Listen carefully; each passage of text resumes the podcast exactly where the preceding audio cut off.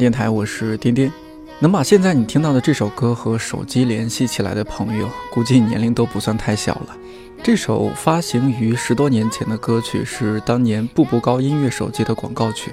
广告画面中，宋慧乔戴着耳机，连着步步高音乐手机，走在街上，坐在窗边，漫步在海边。风吹拂着她的长发，阳光洒在她的侧脸上，看起来美极了。这个广告有好几个系列，但音乐都是同一首。广告的结尾一般都会有一个男生旁白：“完美音质，步步高音乐手机。”大致是这个样子。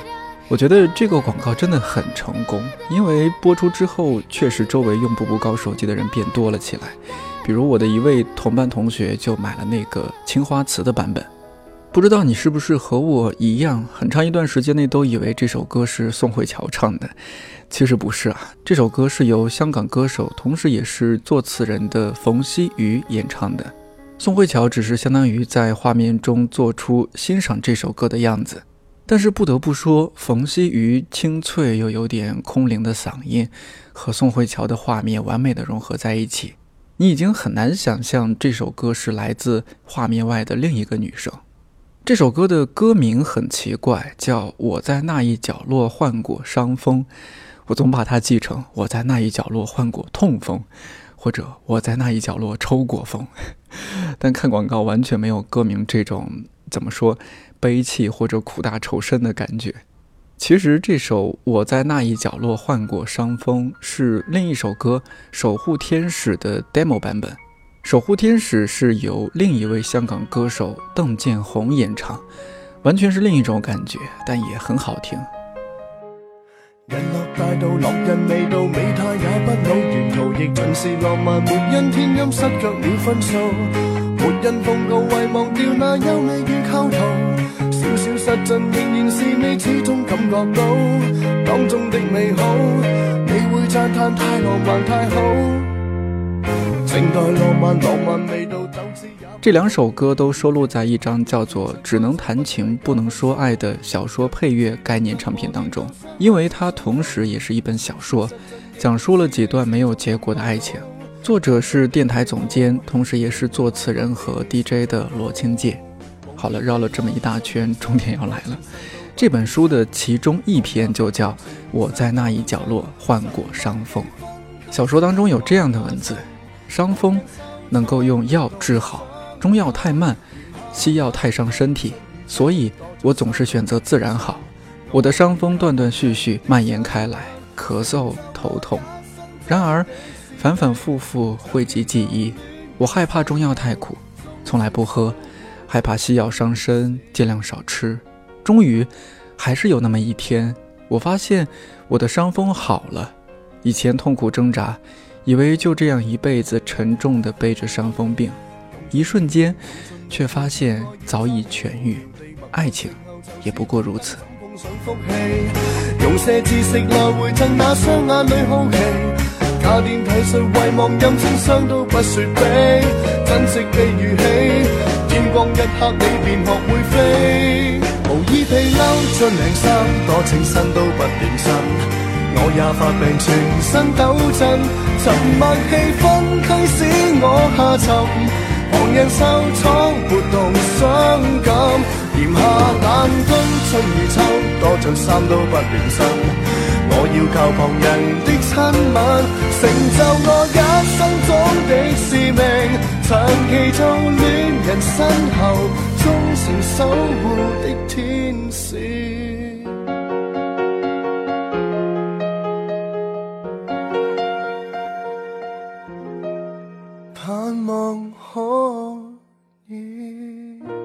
回忆总是带着滤镜。之所以在节目开始就花了这么长的时间来聊一首歌，是因为多年前听到它只是一首手机品牌的广告歌曲，多年后再听就可能是一段长长的故事了。手机在今天的我们看来几乎是人人必备的物品，但它也当然经过了一个发展过程。二零零四年，我在读中学，班里有一位同学带着手机，我忘了是诺基亚还是什么牌子，在我们看来都不可思议，觉得哇，他家里得多有钱呢。不过说实话，那时候一个小地方的中学生，交际范围实在有限，周围也几乎没有同学用手机，有限的几个电话可能也是打给家里人。但是我们当时的宿舍里面都有配备那种可以用电话卡的固定电话，不知道你有没有用过？总之，想要和家里人联系还是挺方便的。后来我的这位同学因为觉得确实太招摇，也担心被老师没收，就把手机拿回家了。手机普及的速度还是很快。后来有些非本地的同学就会带手机，只不过不会把手机拿到教室，而是放在宿舍的枕头下面或者其他更隐秘的地方。而这一部手机为我们晚自习后的生活增添了不少趣味，比如，如果这个带着手机的男生是有女朋友的，那在回到宿舍之后，从泡脚的环节开始就撒狗粮，一边泡脚一边说着很腻歪的情话，当然也无非是那些：今天你吃了什么？今天我们有一个老师讲课超搞笑，你话费够不够？不够的话，我周末去营业厅顺便帮你充点。我们宿舍谁谁谁要和你说话，你要不要听他讲话？其他男生经常会起哄，比如捏着嗓子假装女生，在旁边来一句：“哎呦，和谁讲电话呢？” 之类的。更过分的，请自行脑补。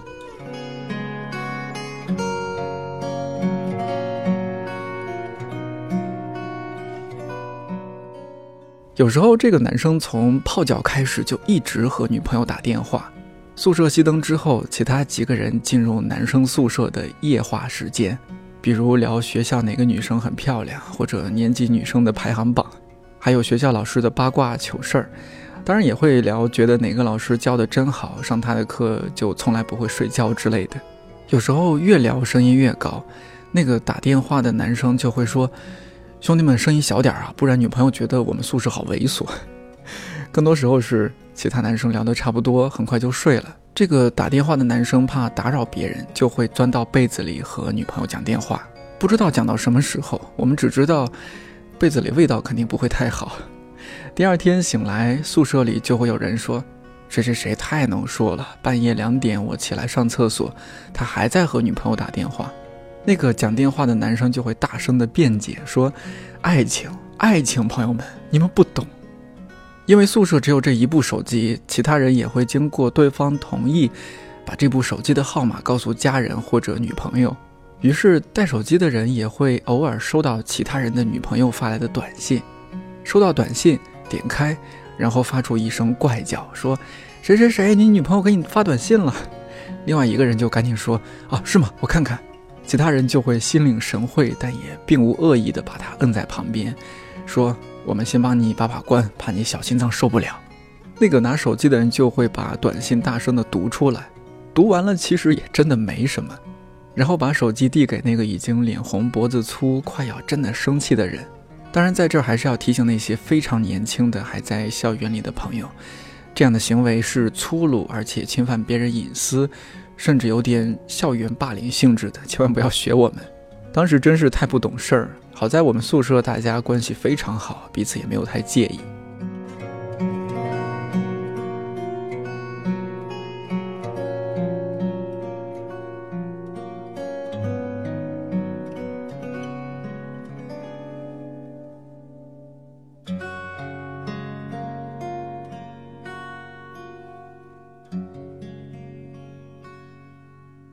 后来带手机的人还是越来越多了，也会偷偷带到教室。那时候的手机基本都是有键盘的嘛，为了和讲台上的老师斗智斗勇，有些人练就了一手盲打的技能，就是不看屏幕，直接把手机放在课桌里面打字发短信。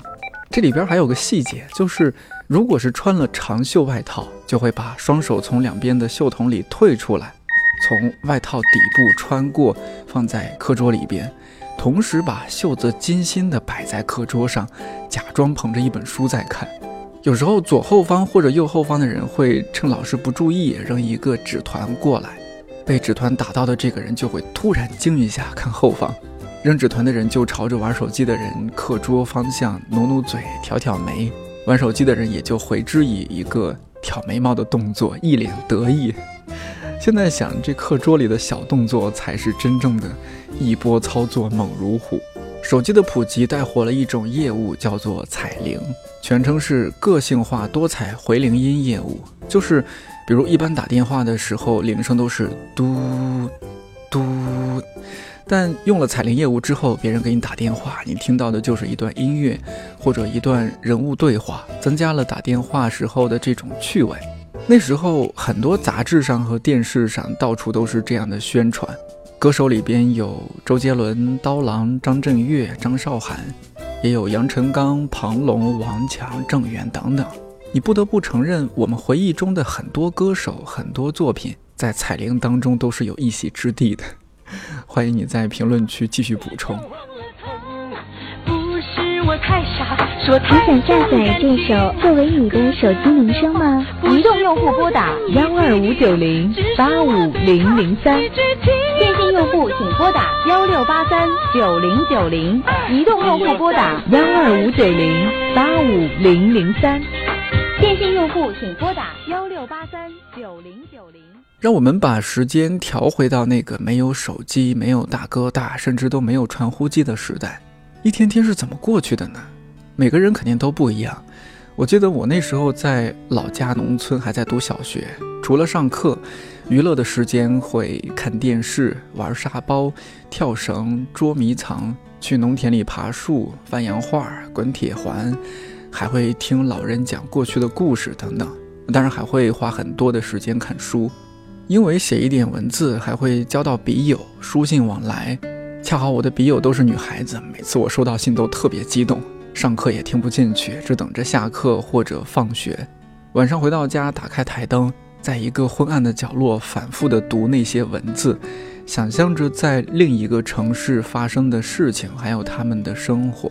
那些信我现在都还留着，真的很有趣，聊各自的学习生活，最近在读的书，还有一些烦恼的事情。比如，上课听不懂啦，和同学有矛盾啦，家长总吵架或者总不在身边啦，作业总是做不完啦。那时候觉得上午很慢，下午很慢，晚上很慢，一封信很慢，一个学期很慢，长大一岁很慢很慢。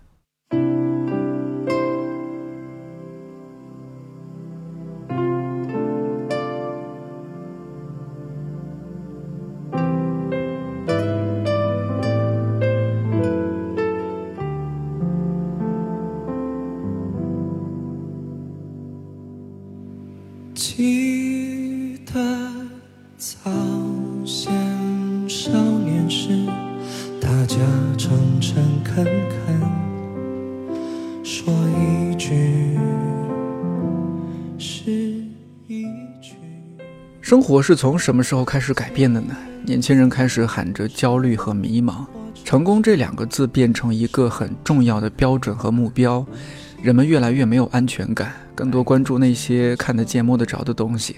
我觉得很大程度上是从我们让生活这件事儿变得越来越有效率开始的。在这儿不得不说到智能手机和所谓移动互联网的普及和便利。但我先澄清一点，就是我一直觉得智能手机是这个世纪很重要、很重要的发明。如果没有它，很难想象我们现在拥有如此便利的生活。甚至你现在很可能就是通过一部智能手机在听我们这期电台。智能手机的革命从2007年的苹果手机开始，到后来不断出现新的手机和应用市场，以及不断改善的应用和服务。我真是特别羡慕那些当年在苹果手机发布会现场的人。乔帮主在台上介绍了这样一款新手机，那些密密麻麻的键盘按钮消失了，取而代之的是一个大屏幕，不需要累赘的手写笔，只需要用自己的手指就可以滑动屏幕，大拇指和食指配合，甚至你可以把照片随意放大和缩小。放音乐的时候可以看到一个既简洁但又有专辑封面的界面。可以收发邮件，可以看到一个更完整的网页，甚至支持三人同时通话。当乔帮主说出这款手机的名字时，那真是一个历史性的时刻。 is a breakthrough internet communications device. So, three things a widescreen iPod with touch controls, a revolutionary mobile phone, and a breakthrough internet communications device. An iPod, a phone, and an internet communicator. An iPod, a phone. Are you getting it? These are not three separate devices. This is one device. And we are calling it iPhone. Today, today Apple is going to reinvent the phone. And here it is. 关于智能手机的探讨一直都存在，它到底让我们生活更好了，还是更糟糕了？手机到底只是一种工具，还是人类器官的延伸，甚至某种程度上是人类的主人？ 一方面，我可以看到周围很多长辈用手机软件唱歌或者读诗，乐在其中；我们自己用它和家人朋友保持联系，或者处理工作、预约服务。但另一方面，我看到有的人因为手机没电、没网，焦虑不已，甚至情绪失控。小孩子们聚在一个有 WiFi 的地方，盯着屏幕玩手机，一玩可能就是一个下午。而这些也不是个别现象，全球很多地方都这样。这期节目也不是一定要分出一个好或者不好，因为也分不出来嘛。我只是想和你一起回忆，当我们习惯了现在的生活方式之后，曾经的我们以怎样的方式活过。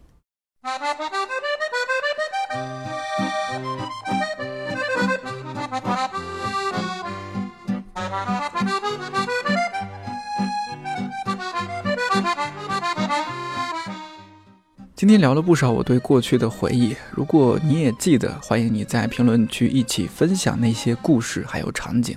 在这儿也再次表达一下我对乔帮主的感激，没有他，我觉得也不会有我们看理想这家公司，我也不会和现在的同事相遇，我们也不会跑去做什么 APP，也很可能不会有我们这种在声音中的相遇。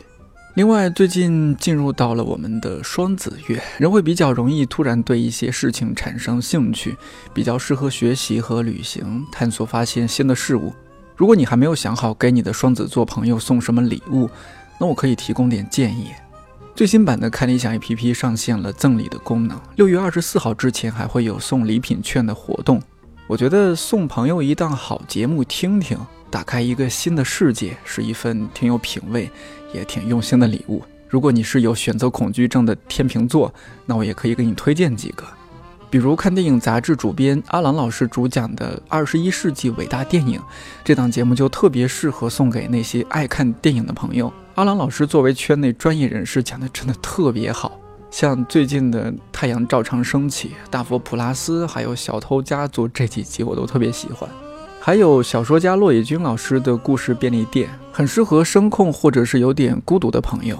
这个是在我看来看理想最特别的一档节目。骆大在里边讲各种奇怪的小说、电影，包括他自己的故事。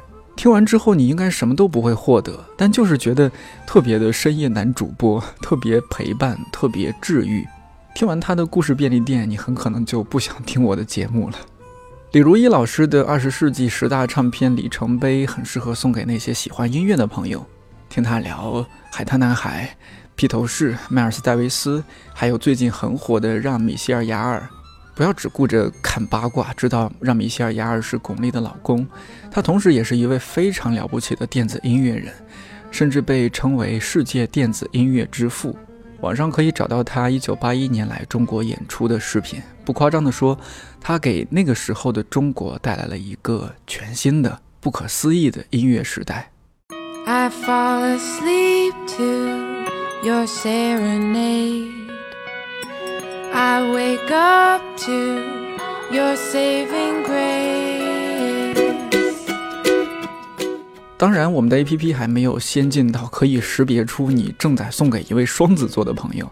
这个功能是面向所有用户的，更详细的参与信息可以在看理想 App 查看。欢迎你把在这里的见闻分享给更多的朋友。从这个意义上来讲，智能手机真是个好东西。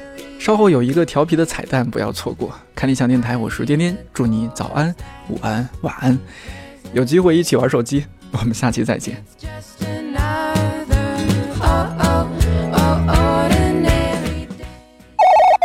Hello, Motor.